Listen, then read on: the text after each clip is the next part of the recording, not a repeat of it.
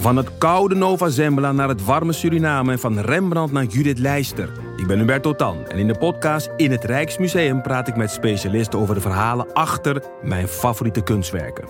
Nieuwsgierig? Beluister nu de nieuwe afleveringen. Ik ben Jacqueline en in de podcast Lust praat ik over relaties, intimiteit en alles wat met lust te maken heeft met ervaringsdeskundigen en experts. Of je nu in een relatie zit, single bent of iets daartussenin, Lust is de podcast voor jou. Overal te beluisteren, dus ook in jouw favoriete podcast-app.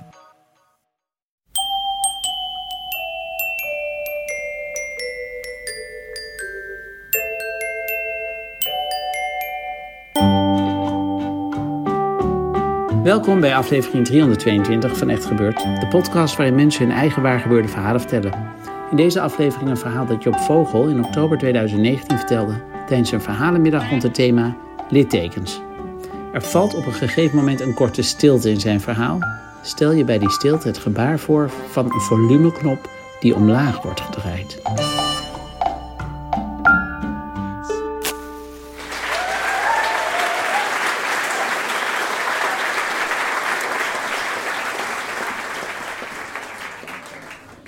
Ongeveer eh, twee jaar geleden fietste ik een klein dorpje binnen in het uh, zuiden van Tanzania.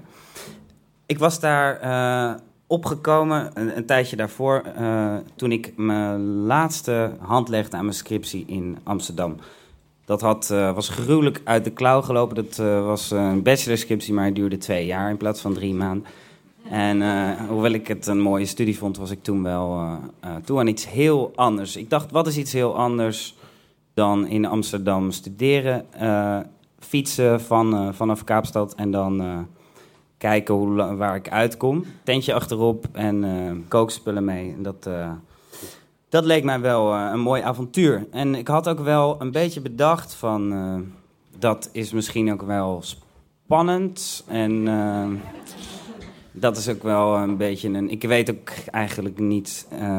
Ik heb eigenlijk geen idee wat daar dan, hoe, dat, hoe dat daar gaat. Maar dat vond ik allemaal ook wel een heel groot voordeel daarvan. Dat was ook wel een beetje de bedoeling. Uh, dus met goede moed was ik daar begonnen. En het was eigenlijk ook allemaal heel goed gegaan. Het was een, het was een mooie reis, mooie gesprekken. Ik had me heel welkom gevoeld overal. het was ook wel natuurlijk soms. had ik door dat ik op een blitse groene fiets met een net iets kort broekje en witte huid door een dorp fietsen waar nog nooit een blanke was geweest. Maar ja, de reacties waren vrolijk en ik was, nou, dus ik heb genoten. En ehm, aanvaring had ik, er was een haan in een dorp die echt super agressief de hele tijd achter mij aanging. Maar dat kon ik van me af laten zakken. En in het dorp waar ik nu jullie even mee naartoe wil nemen, reed ik binnen. Dat was het begin van Tanzania. Uh, en dat was een, uh, na een lange stijging door glooiende theeplantageheuvels. Klein dorpje aan de weg, 40 huizen of zo. Wel een grote markt met, met wat eten. En ik kwam daar een paar Nederlanders tegen. Dat was de eerste keer en de laatste keer in acht maanden.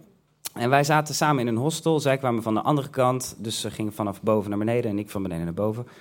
Uh, dus we hadden het een beetje over de weg en over de mensen. En ook over Nederland en Haring en Amsterdamse feestjes. En toch ook een beetje uh, onze de nostalgie bot aan het vieren. En dat was wel fijn, even dat te delen. En uiteindelijk gingen we... Er was wel op de achtergrond al best wel een herrie de hele tijd in dat kleine dorp. Maar... Um, ik had er toen niet zo'n last van, onder het genot van een biertje. Maar toen ging ik naar mijn kamer. En toen kwam ik erachter. Ik slaap volgens mij vlak naast een, uh, ja, een soort evenement of zo. En er is iets heel uh, intens aan de hand met die mensen. er begon een man zachtjes te prevelen steeds. En dan ging het steeds harder en harder. En uiteindelijk zei hij dan Buana. En dat zei hij op de top van zijn stem met een rauw, rauw geluid. En er zat iets van boosheid achter of zo. En ik had wel vaker geluid gehoord in Afrika, maar uh, dit, dit had iets, uh, iets heel intimiderends. En dat, ging, dat werd dan afgewisseld door zijn stem. En dan reageerde daar een groepje andere mensen op in een soort, in een soort jammerlijk iets. Een, een, dissonant geluid kwam daar dan in reactie op. En dan zei hij weer Buana. En dat, en dat ging En dat was om een uur of tien en dat was om een uur of elf. En uiteindelijk stopte het even. Uh, in totaal heb ik er denk ik vier uur naar geluisterd of zo. En dat was echt naast mijn raam, voor mijn gevoel. En toen dacht ik, uh, oké, ik ga... toen was het even stil en ik ga proberen te slapen en dat lukte. Ehm, tot het om drie uur weer begon. En toen schrok ik wakker en ik schrok wakker met een besluit. vreemd, ook voor mij een beetje, maar ik was meteen ik sprong uit mijn bed en ik had, dacht, die schoenen die laat ik hier. En uh, dat shirt ook, dan kan ik gewoon weer mijn bed in als ik terugkom. Koppie, koppie. En dan snappen zij ook, dan snappen zij ook dat, uh, dat ik uit bed kom. En uh, weet je wat, deur uit, naar beneden, trap af, hek door, weg over. Een klein slootje over en daarna in het pikken donker, op mijn blote voeten joggend, zigzaggend tussen de huisjes door. Op het geluid af op zich heel logisch, zult u misschien zeggen. Nou, dat dacht ik op dat moment dus ook. Um, ik was me niet van, uh, ja, ik, was, ik zag het beeld niet voor me wat ik nu voor me zie. Maar uh, ik uh, was eigenlijk wel opgetogen. Ik dacht, ik ga even praten met die mensen. En dan vraag ik, mag het misschien iets zachter of zo? Nou, dat zie ik daar wel. Dus ik naar die kerk. En grote kerk, hel verlicht, mooi gebouw. En daar stonden inderdaad mensen. dus een priester met een mutsje op. En zijn arm omhoog en dan uh, een stuk of twintig mensen die ook door die kerk liepen. Toen ben ik eventjes uh, ga, voor dat raam gaan staan. en uh, heb ik deze beweging gemaakt. maar vreemd genoeg reageerde daar niemand op. Maar toen viel mijn oog op een megafoon naast die kerk. En ik dacht, ah, daar komt dat geluid vandaan die mensen zitten allemaal in die kerk. Volgens mij zijn er meer mensen die nu willen slapen of misschien hun eigen muziek willen draaien. Uh, weet je wat? Ik, ik klim even omhoog. En misschien kan ik er nu even ter, ter verdediging aanvoeren dat uh, ik soms iets wat impulsief kan zijn. Dat heb ik althans gehoord van anderen. En ik moet toegeven dat als je het uit de context trekt van mijn leven en op een rijtje zet, dan ben ik een keer gebeten door een slang die ik zelf had gevangen toen ik tien was. En was ik op een festival en werd ik binnen een half uur afgevoerd omdat ik een achteruitsalto had gemaakt die niet lukte. Nou, dus er zijn zo wat dingen. Ehm, maar dat diende me ook altijd wel, dacht ik. En dat was in, tijdens die reis had ik daarop kunnen vertrouwen. Dus ik dacht, uh, nou, ik dacht niet. Ik klom in die uh, boom, vier meter of zo. En met mijn hand op die megafoon probeerde ik de volumeknop te vinden. En toen dacht ik wel even, oh, uh, is dit eigenlijk, wat ben ik eigenlijk precies nu aan doen? En is dit wel zo slim? Maar dat was net iets te laat. Want toen uh, voelde ik om mijn enkel een, uh, een hand, een sterke hand. En vastberaden trok die hand mij naar beneden. En uh, glijend en vallend uit die boom was ik ook heel snel beneden. En daar stond de helft van de kerk. En die hadden me, denk ik, toch gezien. Ehm, en iedere ledemaat kreeg meteen een, een andere persoon. Dus er waren vier mensen. Dus ik was uitgestrekt en spartelend als een, uh, als een dier, werd ik heel erg bang, bijna onmiddellijk. Ik zag ook uh, redelijk wat boosheid. En, uh, en ik weet nog, ik schreeuwde niet, maar ik gilde. En,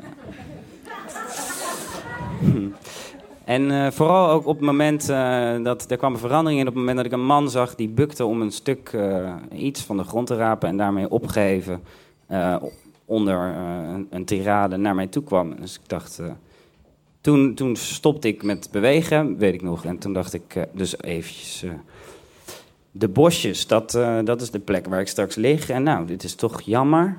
Hoe, was dit nodig? Is dit, dat dit het dan is? Of maar dat ging niet door. Die, die, die, die, dat stuk staal werd op de grond gegooid. En in plaats daarvan werd ik meegenomen de kerk in.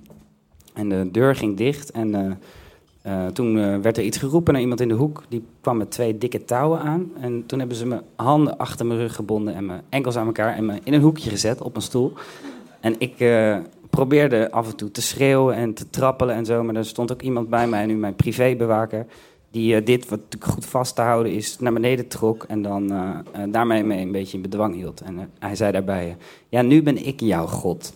en dat was intimiderende aangelegenheid. En uh, het trekken aan die touwen tot het, uh, de streamen erin stonden. En uh, geen idee wat er met me ging gebeuren. Ehm, wat er ging gebeuren was dat de dienst verder ging.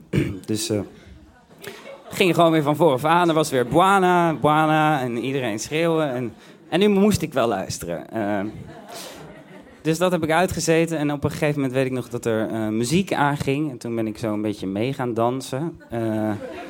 In totaal, uh, ik weet het niet meer. Misschien dat dit werkt. Dat jullie dan vergeten wat mijn rol in dit verhaal is. ja. En ja, dat, dat werkte niet. De politie werd gebeld. Ik werd meegenomen door twee mannen op één motor. Tussen hun ingeklemd gezellig. En nog steeds met alleen maar een broekje, dus dat was matig. Um, en toen vonden wij een heel klein huisje, dat was het politiebureau. En daar kreeg ik te horen, je mag de rechtbank of je mag betalen. En toen zei ik, de rechtbank, we gaan daarover praten. Want ik had niks kwaads in de zin en dit kan je toch niet doen in een kerk. En um, nog steeds in, nou ja, niet helemaal toerekeningsvatbaar misschien, nog steeds boos. En uiteindelijk dacht ik wel, oh, maar ik kan natuurlijk ook wel betalen. En dan kan ik gewoon. Dus nou ja, 20 euro betaald en. Weggegaan, een rip uit mijn lijf op dat moment. En weg. Ja, terug naar dat hostel en uh, vier espresso gedronken en drie sigaretten gerookt ter kalmering. En gaan fietsen als een idioot. trappen en nog steeds ja, heel hoog in de, in de adrenaline en zo. En ook boos, merkte ik nog wel. En tot ik aankwam in het volgende dorp en ging zitten en een Serengeti kreeg, zo'n zo koud bier. En ik hou niet, helemaal niet altijd van bier, maar dit was het lekkerste bier natuurlijk dat ik ooit had gedronken. En, en nog één. En toen ineens keek ik naar mijn polsen en ik zag die streamen daarin en ik dacht... Wat de fuck heb ik nu net gedaan? Is dit echt gebeurd? Ja.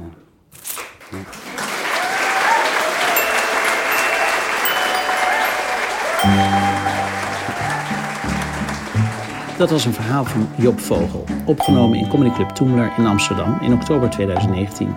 En we zijn daar eindelijk weer nieuwe verhalenmiddagen aan het organiseren. Op 10 oktober worden er verhalen verteld met als thema handel. En op 21 november verhalen rond het thema kunst. Door de verdere versoepeling van de coronaregels zijn er weer wat extra kaarten bijgekomen voor die middagen. Die tickets zijn, althans op het moment dat ik dit opneem, nog te koop via www.toemler.nl. De redactie van Echt Gebeurd bestaat uit Paulien Cornelissen, Rosa van Toledo, Maarten Westerveen en mijzelf, Micha Wertheim. Productie Eva Zwaving, zaaltechniek Jasper van Oorschot, podcast Gijsbert van der Bal. Dit was aflevering 322.